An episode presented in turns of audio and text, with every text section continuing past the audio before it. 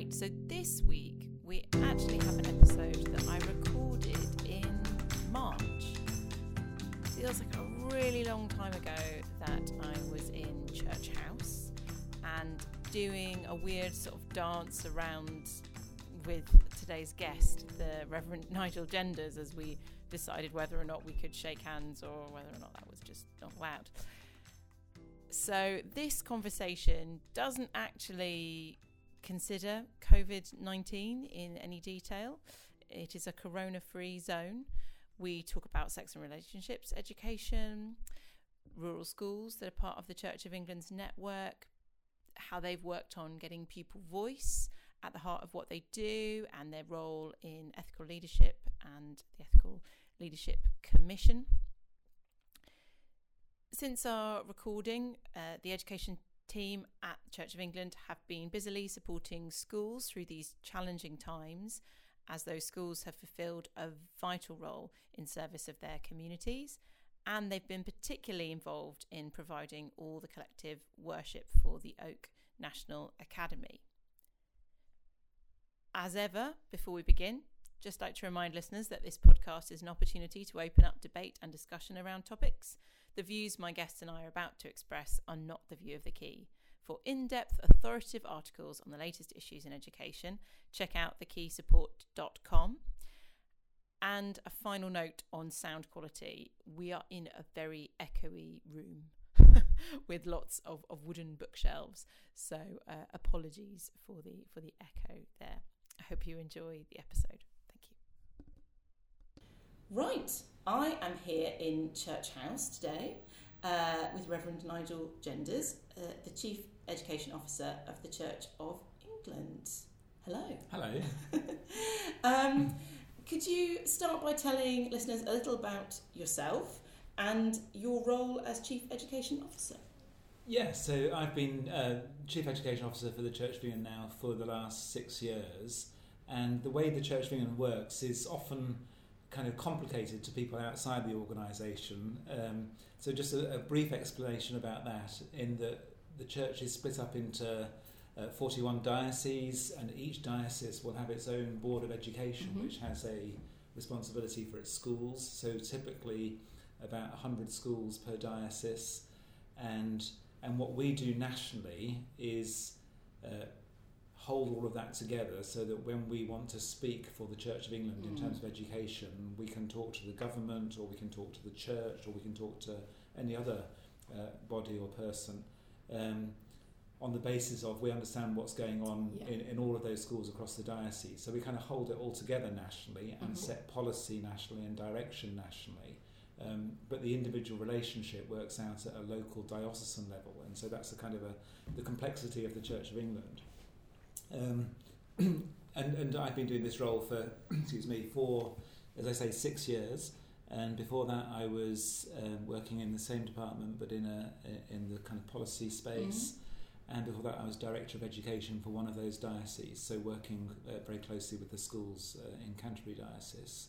And before that, I was um, a vicar and, mm-hmm. and, and got into education through uh, being involved as a, as a parish priest, uh, passionate about education, working with a local school, and then ended up doing a variety of jobs which included uh, being a chaplain to two large non-church state secondary schools okay. and chair of governors of a secondary school, chair of governors of a church primary school, governing body of a church university. So through that kind of governance, mm. chaplaincy, teaching, um, system leadership route and ended up in this national role over over that, that period of time.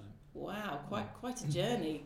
And uh, one of the things that struck struck me when I was researching for this podcast is is is quite the the large number of of pupils who are in um, Church of England schools, which had somehow passed me by. Could you update yeah, me on certainly. statistics? And, and so, so just to explain in terms of what we do uh, from this office nationally, we have uh, we'll talk predominantly about mm. schools today, but we we have responsibility for the church's work in education across the phases. So schools is our main thing mm. in terms of our statutory provision, but we're also responsible for the church's work in education with universities, with further education colleges, and also the non-statutory stuff in terms of children and young people in uh, voluntary settings Yeah. like Sunday schools and, and, and so forth.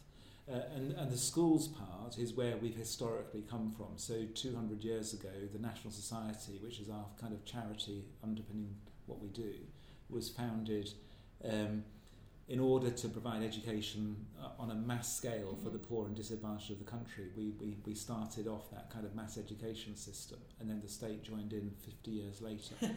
um, and so consequently, we, because we've been around a long time, we've got you know, a huge stake in terms of the provision Mm. of education.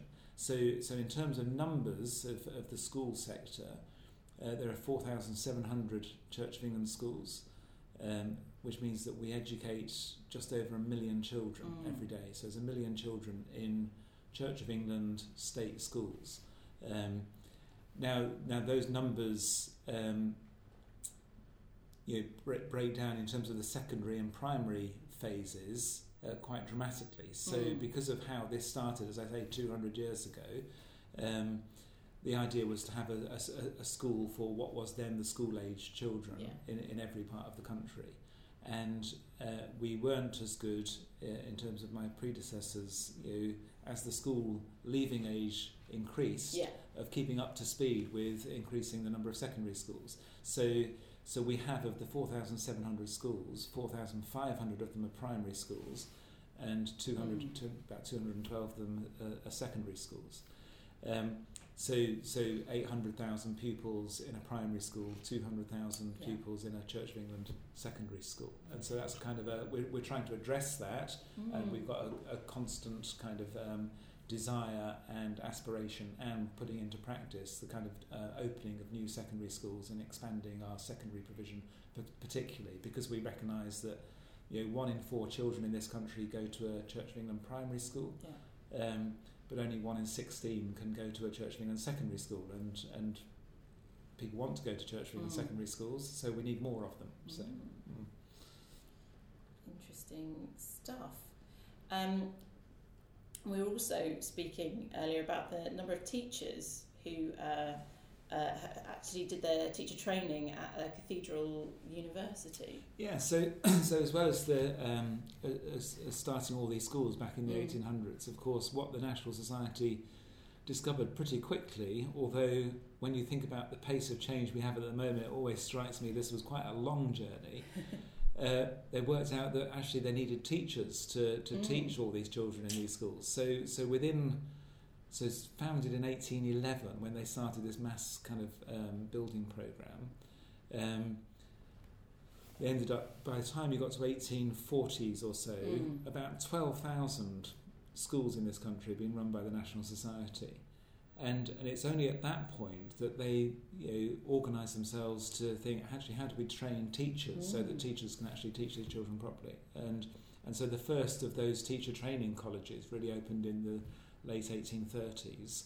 Um, and, and have been, so, so many of what are now part of the Cathedrals Group universities started as teacher training colleges for the, for the training of teachers for our schools and have over the years developed into you know, broader uh, colleges teaching the whole curriculum and now full-blown universities. So there are 15 universities with a um, either a Catholic or an Anglican foundation. 11 of them have got an Anglican foundation.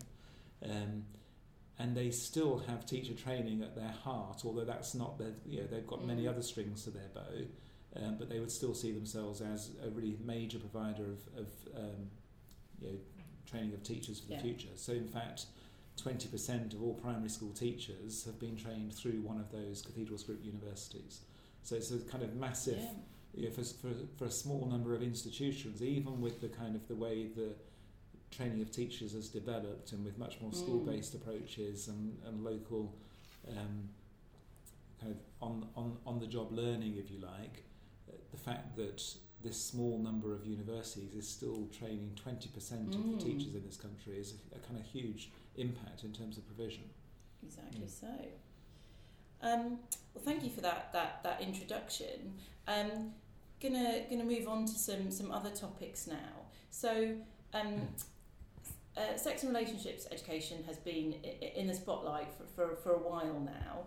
Uh, what what's the Church of England's um, sort of position on, on government mm. changes and, and how are you supporting schools who are consulting with their parent communities? Yeah, we've been very supportive of the need to um, to develop and to improve relationships and sex education. Mm. Uh, we recognise that actually you know, since the last time the legislation was mm. looked at, the world has moved on a bit. Like there's things called the internet, and there's there's kind of you know various things which uh, have made a massive impact into terms of how children learn about things. And so we we're very keen that the relationships and sex education curriculum keeps up to pace with that mm. and can really equip children. Um, to have resilient relationships and to know what good relationships look like and to be able to be to given that kind of ability to be discerning yeah. about kind of how relationships develop and, and, and, and, and, and so forth. And so we've been supportive of that as a, as yeah. a kind of direction of travel um, and the need for, um, you know, for, for, for, for really you know, developed curriculum in that space. Mm.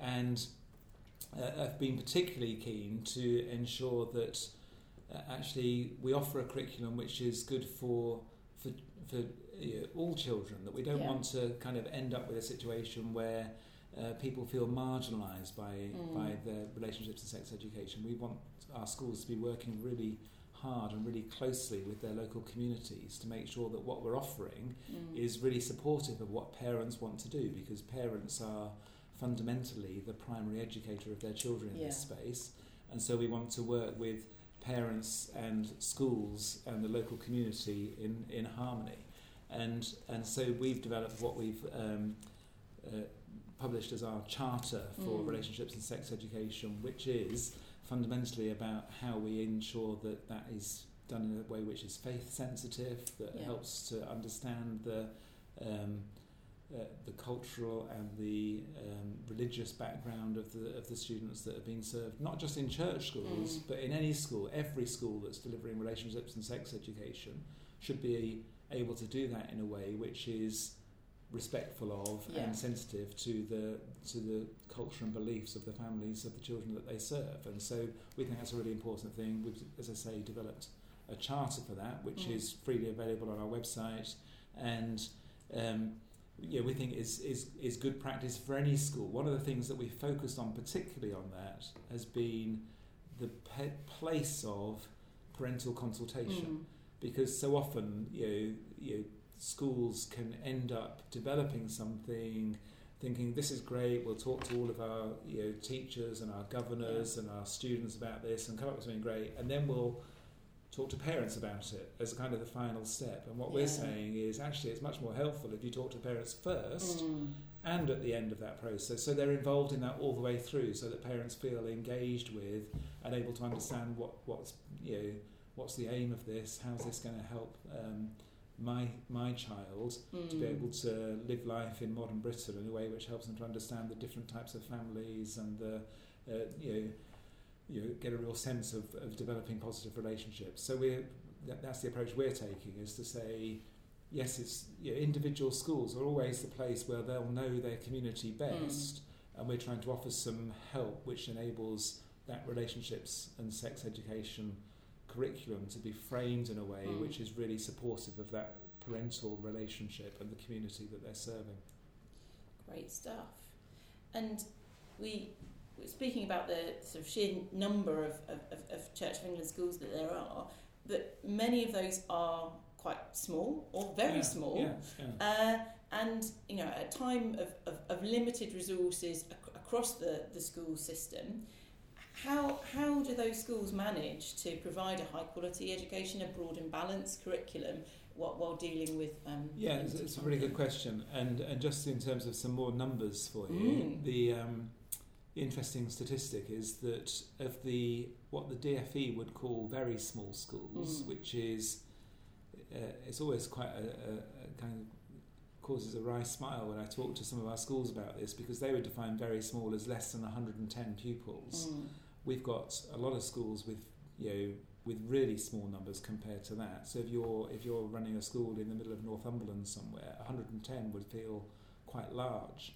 Yeah. Um, but of all the schools that have got less than 110 pupils in them, the Church of England provides 70% of those schools. So, so, Mm. so because of the way Mm. uh, the, the, the kind of the church estate grew Yeah. up, we intentionally put schools in places of rural poverty and of places where Mm. there was kind of that, that kind of need for, for a local provision. And so we're, we're providing you know, a huge number of the, of the very small schools in, in the country. And it's a real challenge in terms of Mm. the question you raise about resources and about how those schools can be um, resilient in order Yeah. to deliver a really high quality of education for the future. So we've published two reports in this space, Mhm. Um, the second of which was published um, two years ago, yeah, which is uh, um, called Embracing Change. Mm. And the clue's in the title that our sense is that in order to continue to provide really high quality education for the future, we need to embrace the change of local demographics Mm. and of the need to think a bit differently about education. So the days of every school must have their own head teacher Yeah. and their own governing body and, and, and be an autonomous unit Mm. um, really are, you know, are gone because that's, that doesn't work in the, in the environment that we're in. And, and so we're really encouraging schools to work much more collaboratively together, to be innovative in the kind of Yeah. relationships they have with one another, and to do that in a structural way, whether that's through federations Mm. or whether it's through academisation and multi academy trusts, but to find a way to say, let's get groups of schools who can work together, they can Yeah. share some functions in terms of whether it's back office functions Mm. or whether it's in terms of the overall leadership of the school or whatever it might be, that they can do kind of as a group and then have expertise at local level that you know, that can be targeted on that particular school or indeed shared across a group. So you know if you're in a school of um, 35 children uh, with one teacher Mm. and and part of a, of a of a head teacher, the chances are that that teacher won't be an expert in modern languages, Mm. maths, English, history, geography, science, you know, they're going to need to get some Mm. expertise mm. elsewhere. So, so being able to share the expertise around a group of schools seems to us to be a much more sensible way of approaching it. And some of our schools have gone for an even more innovative approach, which is to say, well, let's do key stage one in one building, key stage two in another building, get kind of cohorts of numbers that are big enough to make that a really viable um, option and put on a minibus to get people between the two because Mm. you know, the, and, and just coming up with more imaginative ways to say what we really want is high quality education, um, accessible to children so that they don't have to spend hours on a bus getting from Yeah. you know, one part of Cumbria over a mountain to another part of Cumbria, but how, how can how can we bring expertise Mm. into their classroom in a way which is good for them in their locality and gives them exactly that quality of education that you're describing? And I think there's there's more we can do around using technology Yeah. in that space as well. Although the irony is that the the schools that are the most rural that could really benefit from Yeah. a technological solution don't have access to the broadband that they need in order to deliver that um, that, that solution. So what we did is when we launched our document making, uh, sorry, embracing um, embracing change around rural schools was to have a symposium which we were encouraging the whole of government to think about.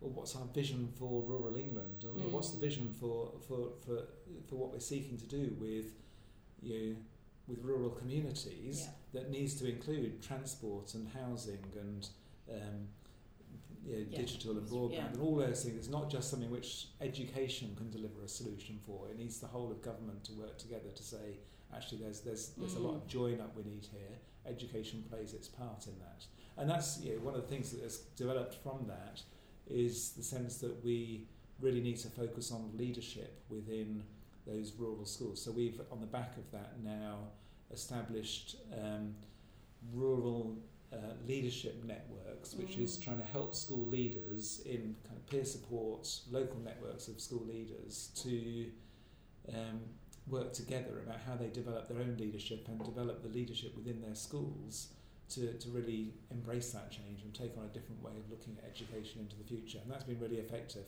um, in, in, in kind of stimulating ideas and, and working with, with children in rural communities as well um, to, to make sure that they can play their part in terms of leadership within the community. We're really Mm. keen for the benefit of those small rural communities with their own school and education system is that it, it should make an impact on the local community. Mm. We're not educating these children so that they can move off to a town somewhere eventually, but how do they play their part in that in that local community? And you know, right now as children, not just you know, their potential for the future. And so we're, we're in partnership with um, Step Up to, Stir, to Serve Mm. and the I Will campaign to, to have kind of youth-led social action as part of that thinking as well. Fantastic, and I guess recognising that in a, in a lot of places that, that school will be a focus for the community and, and a hub, as there might not be many other institutions or organisations to, to take that on. Yeah, absolutely. And so and so the, the, the role that the school has both in modelling community and and supporting and engaging that Mm. community is really vital. And and yeah, we've we've seen some really good examples of the kind of the interrelationship between, for example, isolated elderly people um, who've got you know particular particular needs and Mm. small groups of young children in a school um, who have got lots of energy and can go and, go and be part of kind of a, a community project which brings joy to both ends of that age Mm. spectrum, which is really lovely to see. And I think that playing that part in the community is really important. Mm. It's good to good to hear about some of that, that creativity and in particular not just taking these are the schools, this is the system that we've sort of been dealt, really thinking about okay, if the aim is to educate these children, how how can we do that that differently? Um, uh, and in a different way. Absolutely, and I, and I think that's why fundamentally we've over the last few years sought to re-articulate what we think we're about in education. So so we started, and this is a classic place that everyone you know when you s- think of us kind of the scale of operation that we're running as the Mm. Church of England as the largest uh, single provider of, of education in the country. Mm. Um, runs, then it's, it's no surprise that people always ask questions about numbers and, Mm. and how many schools have you got, and that's you know obviously you know a place to start. But what we've sought to do over the last few years is to say, actually, we're much more interested in why we're involved in education. So we we, we do educate a lot of people. And the church has been committed to this, as I say, for over you know, over 200 years in in this state sector, but for much longer in terms of the independent Mm. sector as well. Um, but we've tried to give a kind of fresh articulation of why we're so passionate about education. So back in 2016, we published our vision for education, which we have published under the, the strapline of deeply Christian serving the common good, um, to explain why it is that we're involved in education, what we think education's for, how we, we think that the education that we're seeking to offer Mhm. should lead to the flourishing of every child. And, and we frame that around you know, four core strands of um, wisdom, knowledge, and skills, of hope and aspiration, of um, living well together in, in community, and dignity and respect. And, and an education which touches those four things, Mm. we think will really develop flourishing children and young people who can play their part in society. And so, so as well as thinking about what we do and Mm. all the numbers of schools we provide, the why is fundamental to all of the work we've been doing, which we'll talk more about in a moment in some of the other areas. Yeah. Um, but but getting that at the heart is making vision really the key to what what we're seeking to do. And you you've recently had a had a conference and and released another um, uh, vision around leadership called called Connected Committed. Um, can you tell us a little bit about that that yeah, event? and and that's so so what we've been doing in order to galvanise that that sense of vision and purpose is to um, develop a national conference, Mm. and that's something you know surprisingly that the Church of England hasn't really done before in terms of, uh, as I said right at the beginning of this of this conversation, the the individual dioceses Mm. all do brilliantly in terms of putting on local head teacher conferences for their family of schools in their diocese. We've never really captured that as a whole and said Mm. how do we how do we work as a national movement in education. And so we've now run four national conferences on the back of our work around vision. Um, and the fourth one was this uh, earlier in, in February this year, where we had 800 school leaders as part of a national conference Mm. who were coming to together to have that sense of vision and purpose. And at that, we launched this document that you've referred to, which really is the sister document to our vision. So the vision, you know, sets out the kind of the the framework. And, and what we've sought to do is to is in all of the work we've been doing in terms of leadership development on the back of that vision, is not pretend that we've got all the answers because we haven't. Um, but we've got quite a lot of good questions. We think so. So we've we've we've sought to just ask good questions Mm. that help school leaders to think through the kind of things that they're always thinking about. If you looked at any school leader in terms of the top 20 things Mm. on their agenda, you know, then you're not going to find huge difference between what, what it is that they're thinking about. Um, but to give them a lens through which to look and to see those things Mm. is the purpose of the vision. And then what we've done through the Called, Connected and Committed um, document is to offer 24 leadership practices which are about how um, how you can apply the vision Mm. to, to, to key areas of the church, of the school's life and to think through theologically as well as in terms of practical educational leadership terms you know what what it means to be um, promoting resilience or what, what it means to be you know really seeking the flourishing of the disadvantaged children in your community and, and so we've got sort of a series of, of, of really good questions that will help school leaders to, to grapple with those issues. And it's, be, it's yeah, we launched it at, at that conference and we're using it in our networks. Mhm. So as part of our leadership development work now, we we've got you groups of schools working in, in, in these networks, whether they're secondary or primary or rural or regional. Um, about a thousand schools are involved in those in those networks across the country now Mm.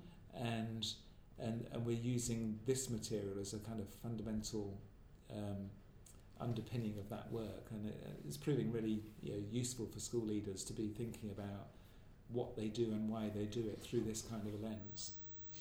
And I, and I noticed you had a really strong kind of pupil voice and, and, and, and pupils playing a really active role in, in, in that conference where you, where you launched the document. And I know it's been a kind of focus for, for, for quite some um, time.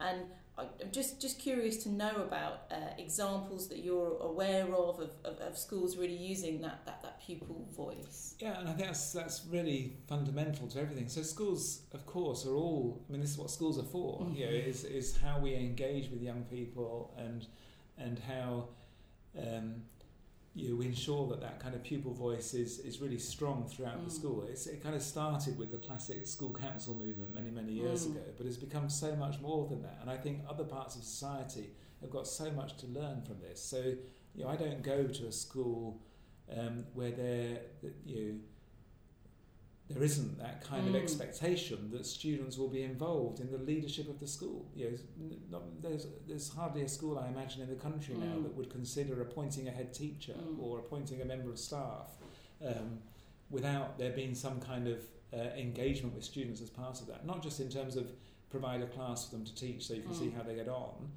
but students involved in the interviewing of Yeah. staff and, and getting their opinion because you know, their opinion really counts in terms of how we how we're seeking to develop the school. And that's true at a school level. For us, it seems really important at a, a, a kind of national level as well Mhm. as at a diocesan level that we should always be looking to to hear what young people have got to say on particular subjects and to make sure that what we're doing really chimes with their lived Mm. reality and their lived experience. So, so as our yeah, we had keynote speakers at that conference. The star of the show, who everyone talks to me about, was a, a little boy uh, in year six who um, spoke to 800 people as if he was just, you know, in his in his own kitchen talking to his parents, um, but was commanded the whole audience Mm. um, and was funny and spoke about what it meant for him to be educated in a way which helped him to be wise, and it was inspiring. And you think Mm. actually you know, the children and young people that we're serving are inspiring in themselves, and we need to hear their voice and hear what they've got to say. And so we make that a really fundamental part to what we're doing nationally, Mm. um, but also as part of, of what we're seeking to do locally as well. And I mentioned the rural schools networks, where a key part of that has been developing student-led social action. You know, when, when we say students, we mean primary students as well as Mm. secondary. Um, and we're just about to uh, appoint a head of student engagement and student leadership as well to help develop that work much more intentionally so that we we replicate what we've just done on a national level um, in, in regional conferences as well and find ways to make sure that, that we as the church in education hear what young people have got to say.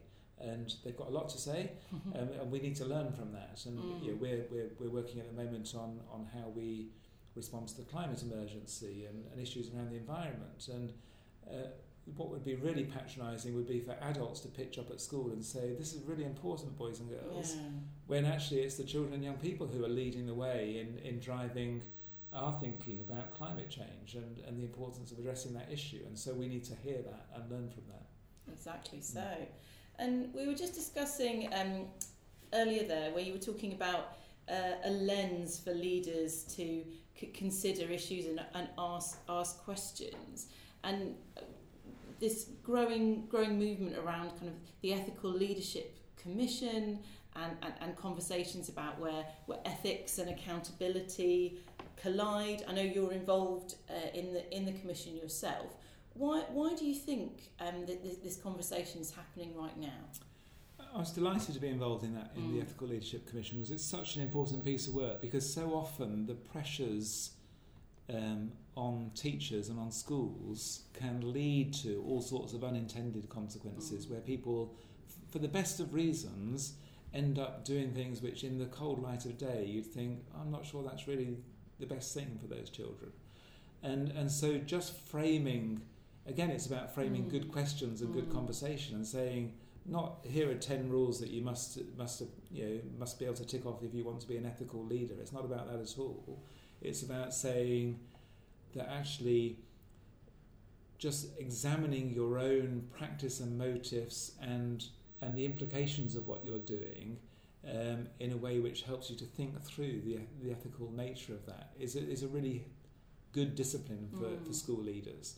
And uh, yeah, I just think it's a really important thing to keep reminding ourselves that actually, if you if you're going to, um, particularly within an exam-based system, Mm. you know, everyone's driving for particular results. Well, uh, at what cost? You know, when Mm. when do we start to ask the question, what's the impact of this in terms of either the way that I'm driving people through particular hoops and narrowing down Mm. their choices to get to those hoops, or um, the way that I'm not making some children welcome in my school because it might affect my exam results. You know, that, that can all, no one would ever go into teaching expecting to do Yeah. that.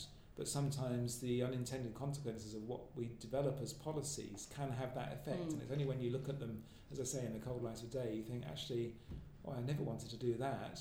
Yeah. Um, so we need to adjust our practice and our thinking at that point. I think it's a, it's a really important discipline for, for school leaders to be to be doing that. And as you say, it's a sort of a, a creeping a creeping thing, almost imperceptible that just choices and decisions are made that, that then then lead to these places that, as you say, you know, everyone going into education wants to do good good things and positive things for children, and it's it's often the system that that can lead to these things, and it, it seems that the ethical um, leadership commission and, and, and, and having that framework gives people something to sort of push back against when everyone can agree, look, this is driving bad behaviours. Yeah, absolutely. And I think Yeah. sometimes also having having another pair of eyes on something, so people coming from another context Mm. and, and, and just talking through your decisions can help you to get that kind of sense of, oh yeah, I hadn't really thought about it in that way. Um, but I can see that that's, that's not having the effect that I, I'd planned. Mm. And, and, and challenging our own kind of um, choices on that basis is really helpful with an external perspective as well. Indeed. And any any kind of final thoughts that you'd like to share with our with our listeners? I think that the, um, I mean, as I say, the the key thing for us has been about how we develop uh, leadership, which is vision based and vision led, and um, I, I, th- I think that's fundamental to what we're seeking to do. And and the more that we can engage the whole school system in that con- conversation, the better. Uh, and the more that we can do that as a collaborative partnership, the better. So Mm. we're really interested in the way that um, you know, all the stuff we're doing around leadership development is is open to church schools and to Mhm. community schools, and and we've we've got you know non-church schools as part of all of those networks and those provisions, and and, and they value it Yeah. you know, enormously because they're saying actually this is an opportunity to talk with peers, to, to work together, to develop our leadership together, and uh, that's a really effective thing to do to build the whole of our kind of education Mm. endeavour. The, the the bits that I mentioned in our vision, which is really you know gets to the heart of why the Church of England's involved in all of this, is is that it's about the common good. Yeah. So we we went into education back in the 1800s because we wanted to to serve the common good, to, to educate people who wouldn't have had access to Mm. education otherwise. And that's still our passion about education. It's about the difference that we can make uh, whatever level. We launched yesterday our vision for higher education, Mm. and that's got that same common good um, theme through it. The purpose of education, whether it, you're at school Yeah. or at university, is to actually improve the common good for everybody, and that's that's fundamental to what we're doing. Thank you very much. And thank you very much for listening. Key Voices is produced by The Key, giving education leaders the knowledge to act. And special thanks to Reverend Nigel Genders for talking to us today. Members of the Key for School Leaders can access hundreds of articles on the latest issues in education at keysupport.com. And please tell us what you think of the podcast. Rate, review, and subscribe, or email me at caroline.doherty at thekeysupport.com.